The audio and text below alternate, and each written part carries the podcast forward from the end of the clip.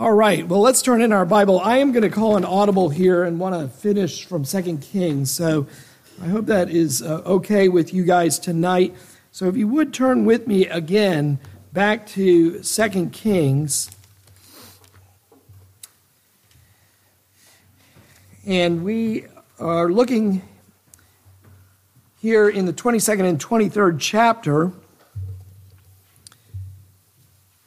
And we are looking at Josiah, our, the king, and you remember that we had three points uh, that Josiah wars against idolatry, uh, Josiah loves the temple, and Josiah becomes a man of the book. And then I hope next week we're going to see how Josiah renews the covenant.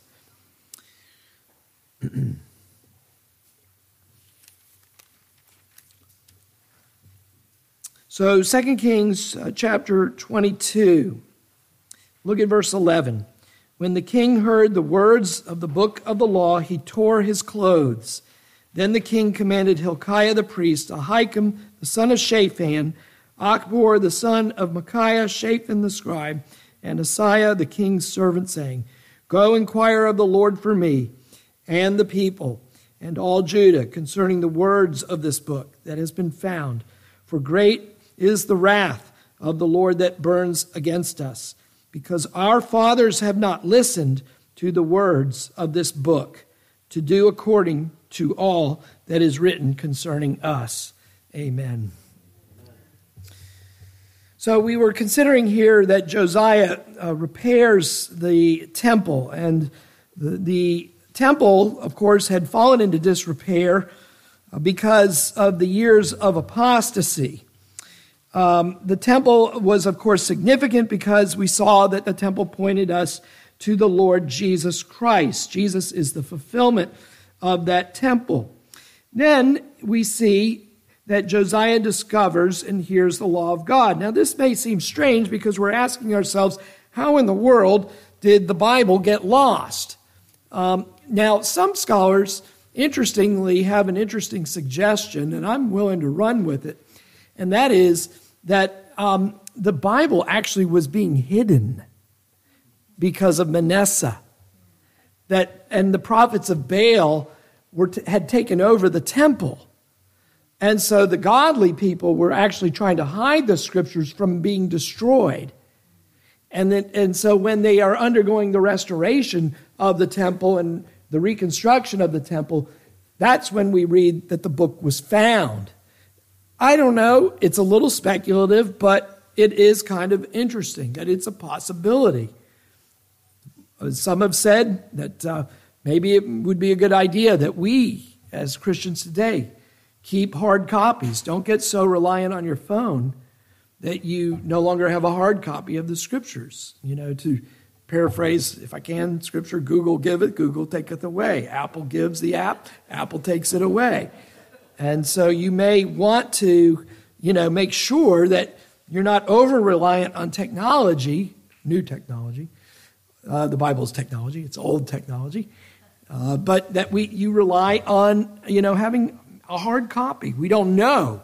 Um, we know of Christians who have gone to great lengths many times to have the scriptures. Um, in, they find themselves in terrible conditions, boys and girls, and some of them are in prison camps. And uh, I don't want to go into details how they found copies of pages of the Bible, but um, needless to say, it, it, was in horrendous situations, and yet they, the, the, little pages that they found of Scripture uh, they kept and they hid in the internment camp because that was, that was all that they, they had there.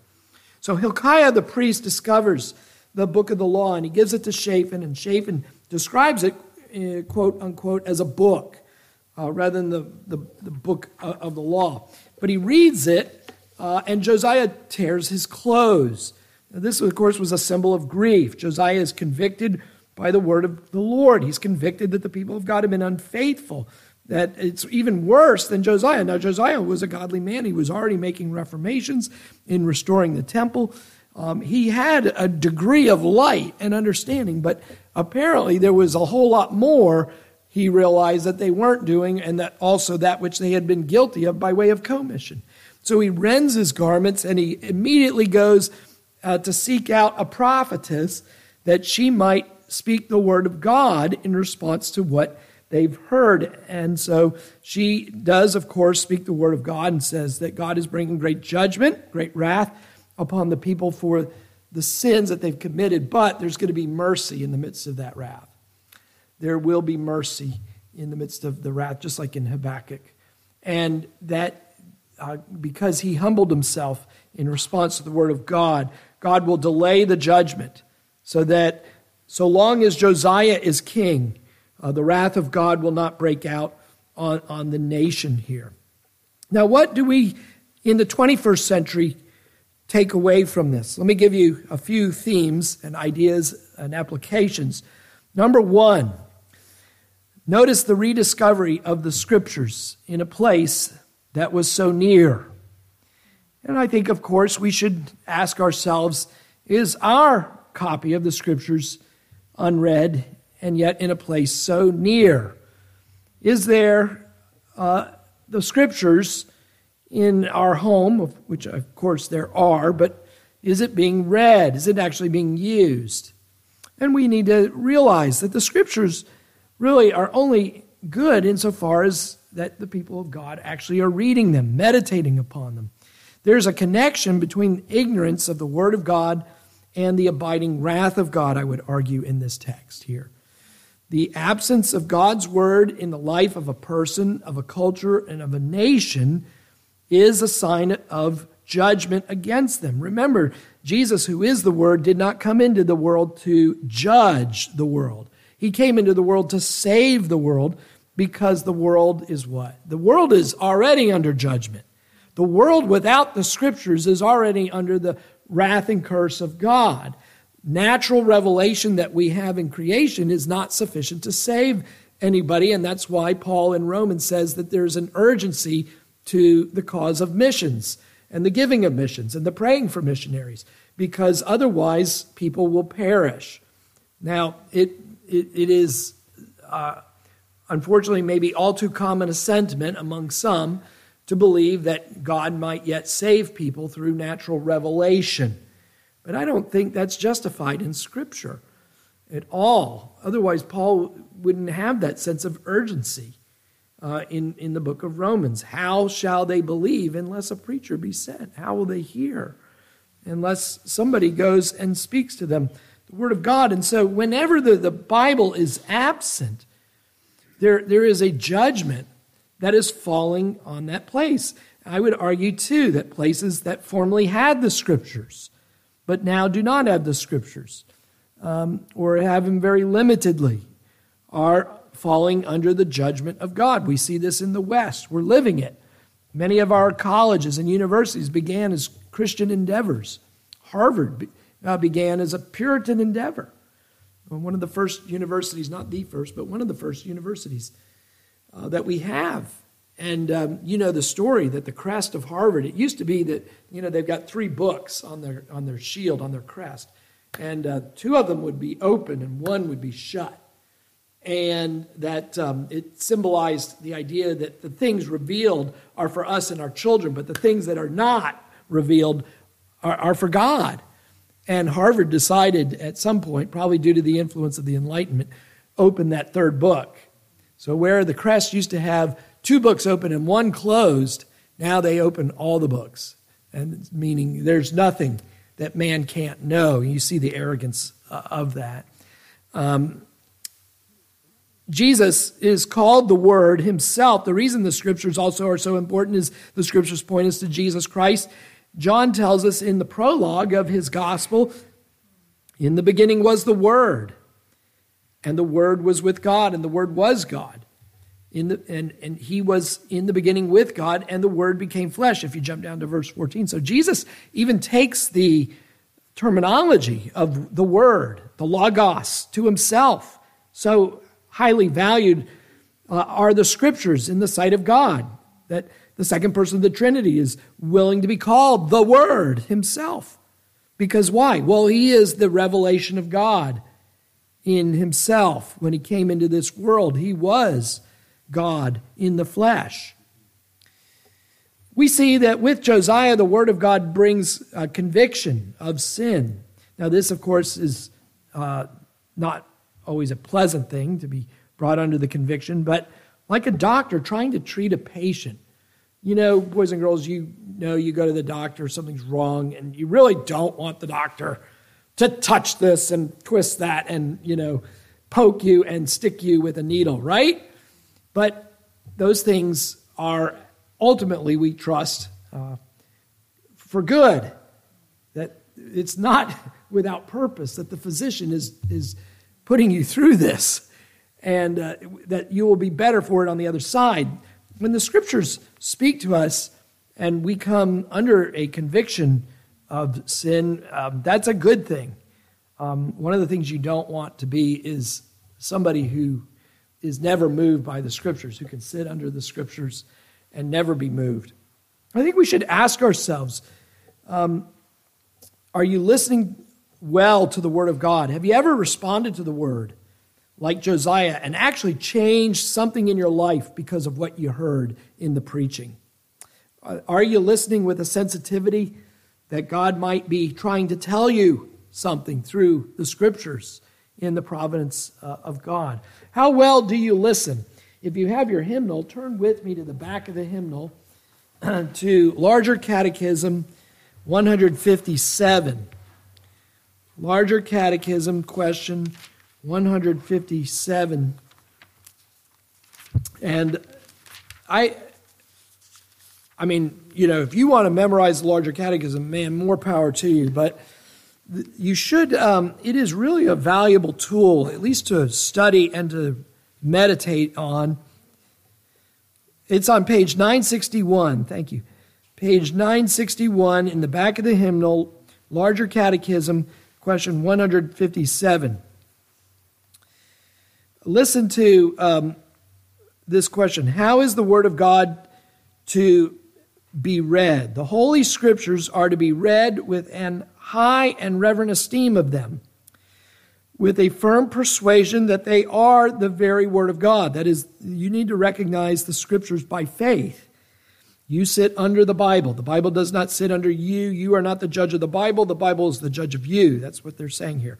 So that you must come with a firm persuasion that they are the very Word of God and that He only can enable us to understand them. That is, the things in the Bible are spiritually appraised, and we are dependent upon the Holy Spirit to give us that sense of appraisement with desire to know, believe, and obey the will of God revealed in them, with diligence and attention to the matter and the scope of them, with meditation, application, self denial, and prayer.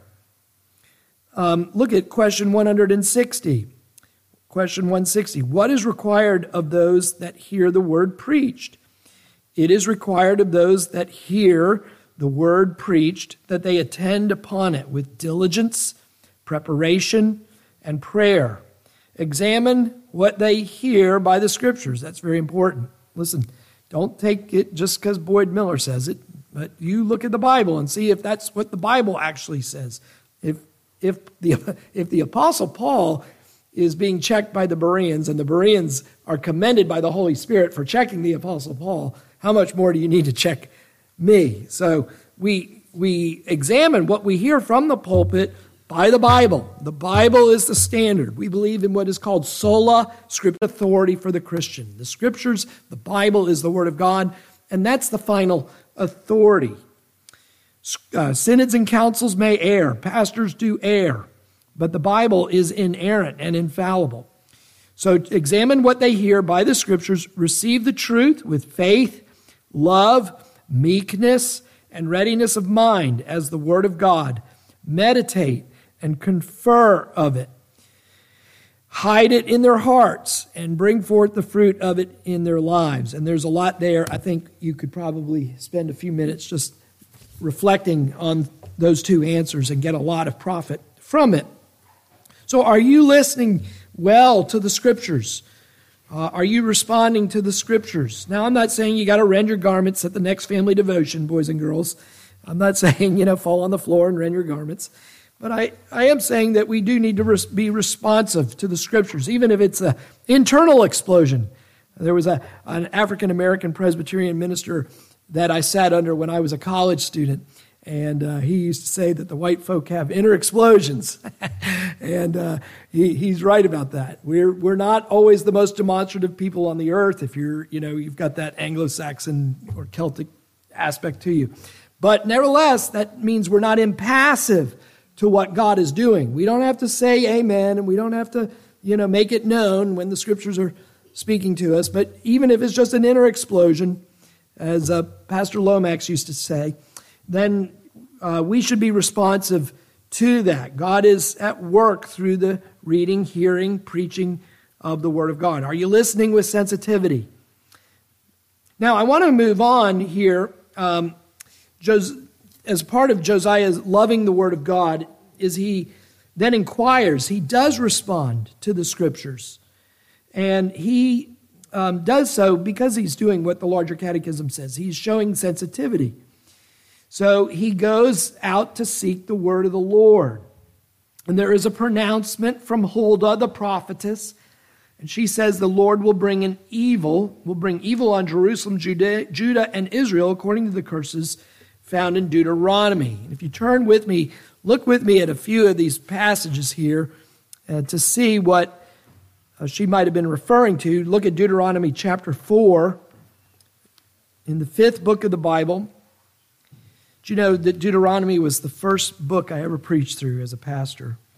Uh, when I first came here, uh, I started preaching through the Ten Commandments found in Deuteronomy 5, and I said, well, you know, I used up all my sermon notes, you know, that I had saved up to that point. And so I said, what are we going to do? We kept going. So we went from Deuteronomy uh, 5 on. But Deuteronomy 4, chapter 4, look at verse 27 with me. Chapter 4, verse 27 and 28. The Lord will scatter you among the peoples, and you will be left few in number among the nations where the Lord drives you. There you will serve gods, the work of man's hands, wood and stone, which neither see, nor hear, nor eat, nor smell. And why? Well, because if they're unfaithful, uh, if they go and serve other gods, God was going to bring that judgment on them. If you look at Deuteronomy 27, which is where you find the blessings and the cursings, in chapter 27 and 28 of Deuteronomy, in chapter 27 of Deuteronomy, then Moses and the elders of Israel charged the people, saying, Keep all of keep all the commandments which I command you today. So it shall be on the day when you cross the Jordan to the land which the Lord your God gives you, that you shall set up for yourself large stones and coat them with lime. You shall, uh, excuse me, and write on them all the words of this law when you cross over so that you may enter the land which the Lord your God gives you. Now, what's he talking about? He's, he's talking about they're going to write the law of God on these large stones. I think it's probably in summary form, is, is my guess. But he says, You're going into a land flowing with milk and honey, as the Lord, the God of your fathers, promised you. So it shall be when you cross the Jordan, you shall set up on Mount Ebal these stones as I am commanding you today. You shall coat them with lime and you build an altar there. He describes that. And he says, You shall therefore, verse 10, you shall therefore obey the Lord your God and do his commandments and his statutes, which I command you today. And then he goes on. And he says, and look at chapter uh, 28. He says, If you diligently obey the Lord your God, being careful to do all his commandments, which I command you today, the Lord your God will set you high above all the nations of the earth. All these blessings will come upon you and overtake you if you obey the Lord your God. So you have to realize Deuteronomy was given to the people of God just prior to their crossing the Jordan and the, and the beginning conquest with Joshua. So it's kind of a covenant renewal book. It's saying, let's renew the covenant here. You've been under judgment for 40 years in the wilderness. I'm bringing you now to the edge of the Jordan.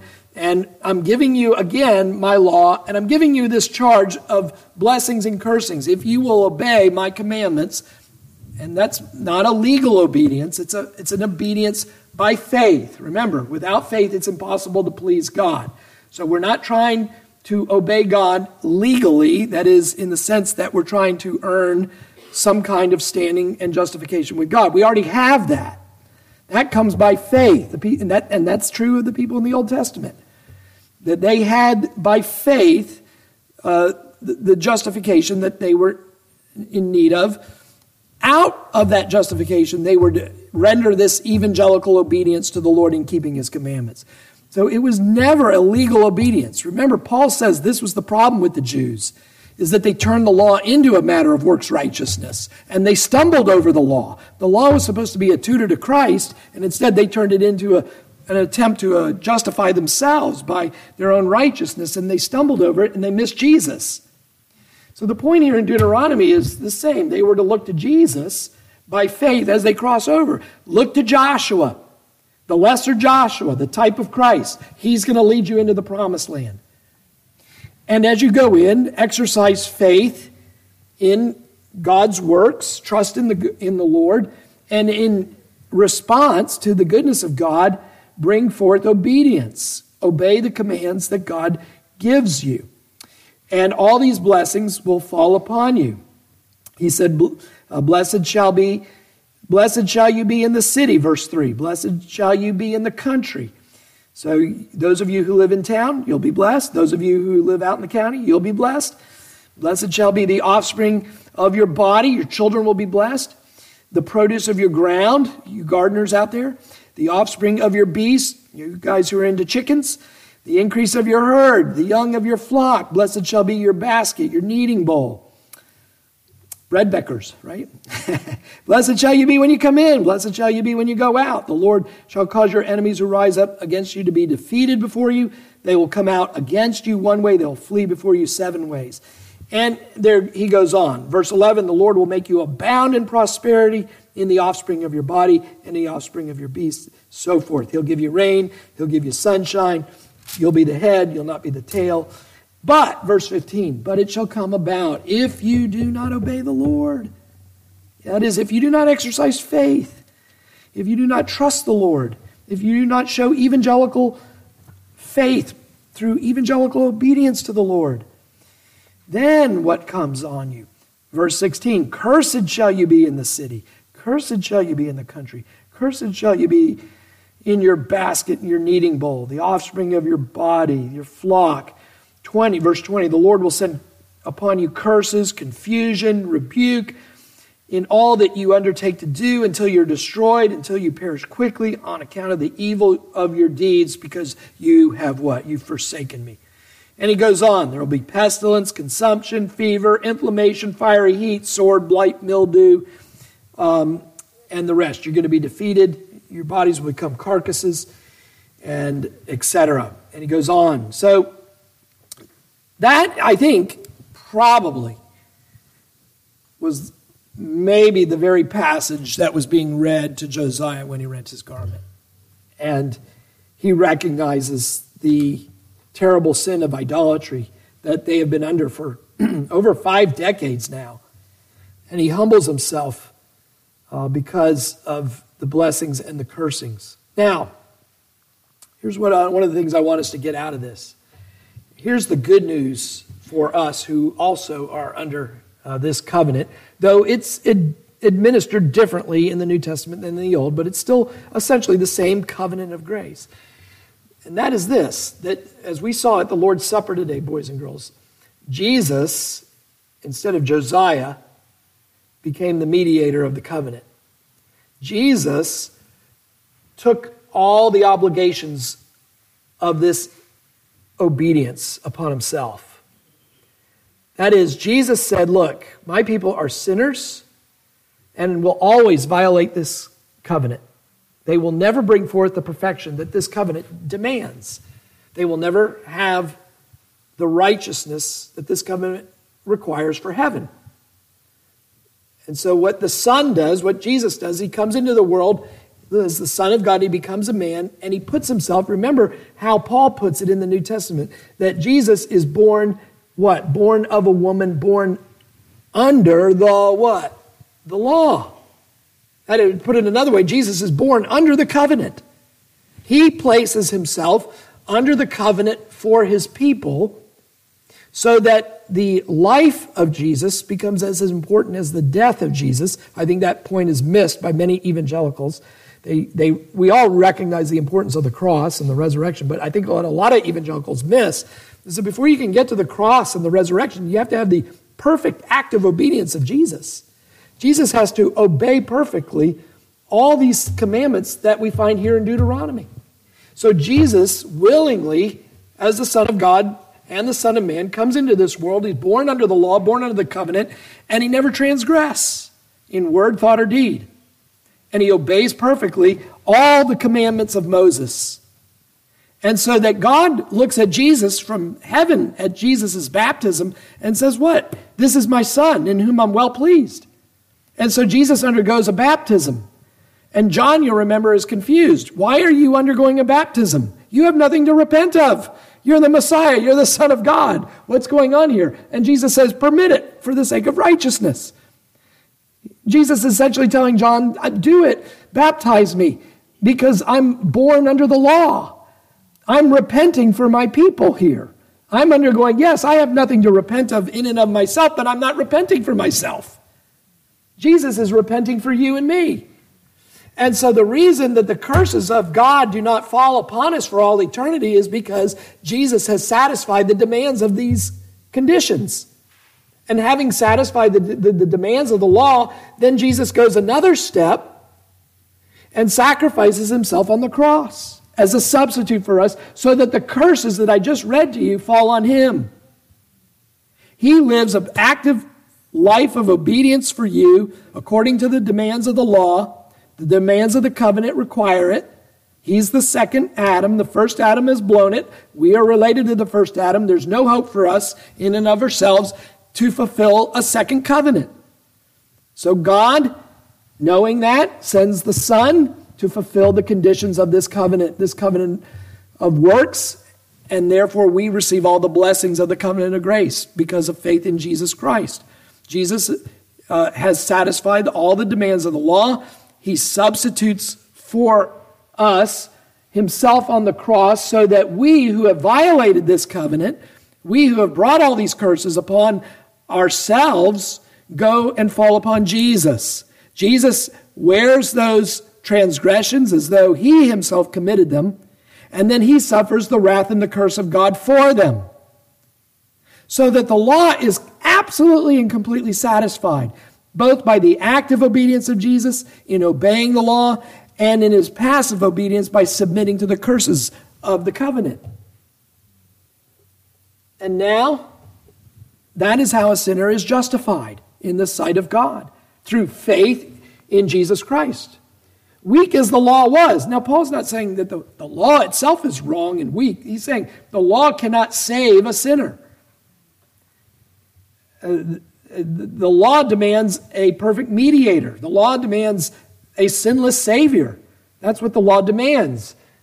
And, and so Paul describes it as the law being weak. It means it's weak with regard to you. You can't be saved. I can't be saved by doing the works of the law. But the law is still good, and the law is still necessary. And the law is the condition of the covenant. And Jesus says, I'll satisfy all the conditions of the covenant, actively and passively. I will, I will take all the demands of the law and I will own them and I will live out a perfect, sinless, substitutionary life. And then I will live out a, a death on that cross as a substitutionary um, propitiation.